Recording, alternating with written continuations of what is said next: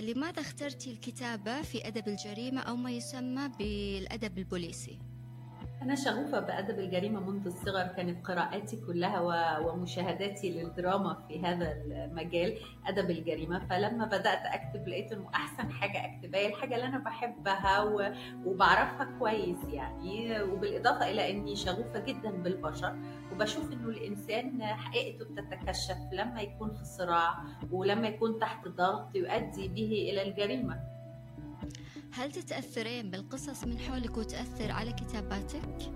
ده حقيقي أحيانا كتير ببقى متأثرة وأحيانا كتير بحتاج للعزلة أثناء الكتابة علشان أقدر أكتب بصوتي الخاص بدون أي تأثير من عوامل خارجية في أدب الجريمة في العالم لمن تقرأين وفي مصر لمن تقرأين؟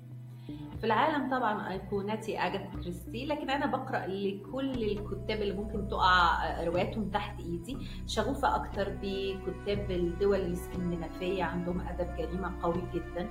آه عندهم النرويج السويد أيسلندا. في كاتب أيسلندي اسمه ارنالدور اندريداسون أنا بحب كتاباته جدا لأنه برضه بيتمتع بنفس المساحة مزج الجانب الاجتماعي القوي مع الجريمة. آه وفي مصر برضو في قراء كتير آه ميرنا المهدي دكتور أبار الجمال آه يعني بحب أقرأ لهم. وطبعا دكتور أحمد خالد توفيق ودكتور نبيل فاروق عليهم رحمة الله. كنا بنقرأ لهم كلهم رواياتهم والسلاسل الروائية بتاعتهم.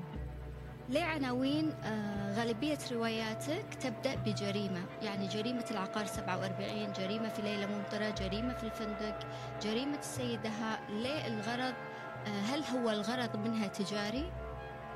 الغرض منها مش تجاري على قد ما هو تسويقي لأنه أنا لما بدأت أكتب في الجريمة ما كانش في كتاب متخصصين للجريمة على الساحة المصرية. فكنت حابة إنه أنا والقارئ يبقى في بينا وضوح شديد. أنا كاتبة جريمة وما أقدمه كله جريمة. كنت حابة إن ده يكون باين من العنوان وباين من الغلاف بحيث إنه قارئ الجريمة مجرد ما يدخل المكتبة يشوف رواياتي على الرف يعرف الرسالة هذا أدب جريمة. وكذلك القارئ الذي لا يحب الجريمة ما ياخدش رواية لأنه اسمها مش معبر أو الغلاف مش معبر وبعدين يتصدم في المحتوى إن هو جريمة مثلا وهو مش بيحب كده. كنت حابة أكون واضحة جدا ككاتبة منذ العمل الأول.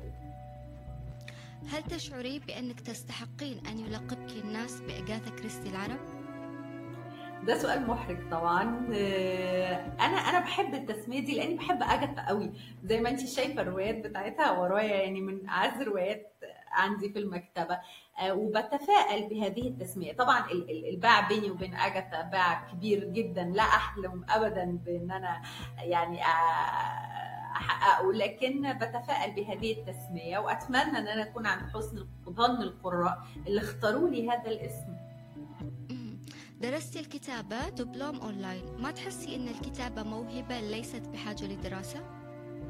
أنا أظن إنه أي موهبة محتاجة شغل ومحتاجة دراسة لتصقلها آه، أنا كنت بشتغل 19 سنة في الهندسة بعيدة تماما عن مجال الكتابة فكنت محتاجة إن أنا أتعلم مبادئ الكتابة الروائية أتعلم الحاجات القواعد اللي ممكن تكون غائبة عني بسبب بعدي عن هذا المجال. فأنا استفدت الحقيقة جدا من الدبلومة ومن ورش عمل كتابة وإلى الآن وأنا لي سبع روايات منشورة وبصدد إصدار الثامنة. لازلت حريصة إنه لو في ورشة كتابة لحد أنا بثق فيه لازلت حريصة إن أنا أحضرها. وبحس إنه طول ما الواحد بيتعلم يقدر يقدم أحسن وأحسن وده هدف بالنسبة لي.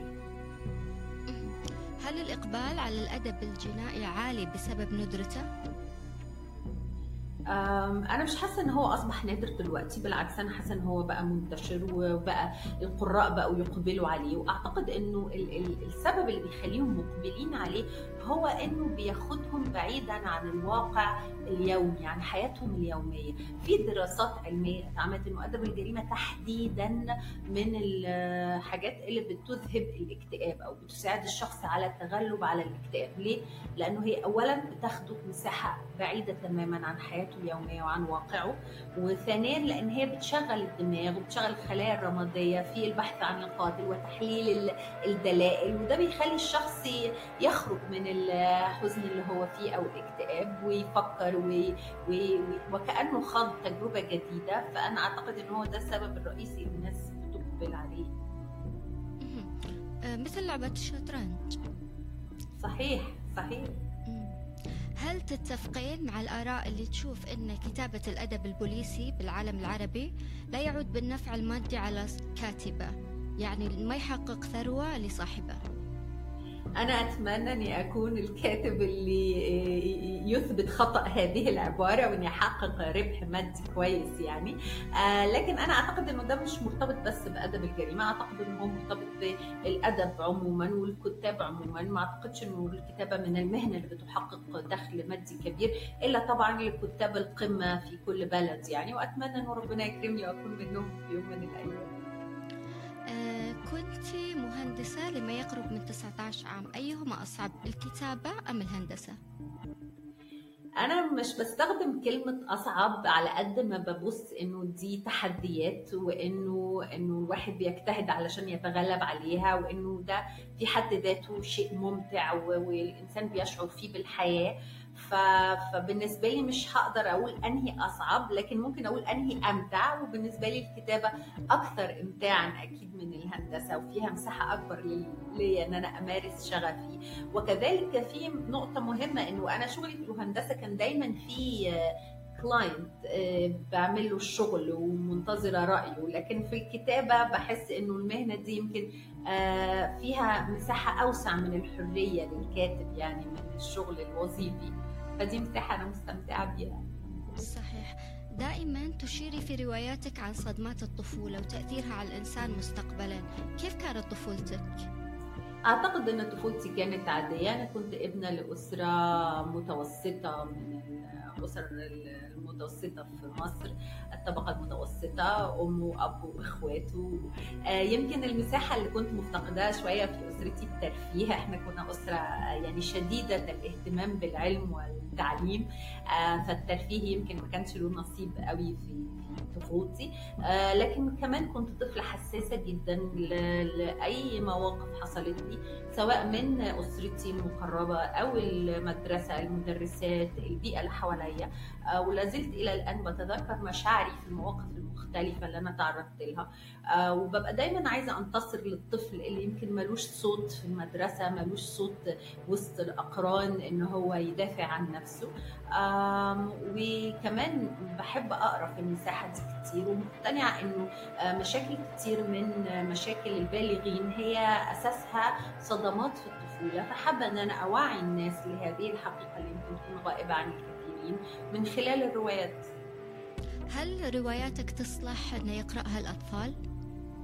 آه الحمد لله. أنا حريصة في رواياتي إنها تكون صالحة لجميع الأعمار آه من كل الزوايا. يعني بقى حريصة إن أنا أستخدم لغة سهلة إلى حد كبير آه خالية من المشاهد الخادشه للحياه آه ما فيهاش مشاهد عنف أو دموية يعني برغم إن هي أدب جريمة لكن أنا بجتهد في البعد عن المشاهد العنيفة والدموية بحيث تكون صالحة لكل الأعمار ولكل الأذواق.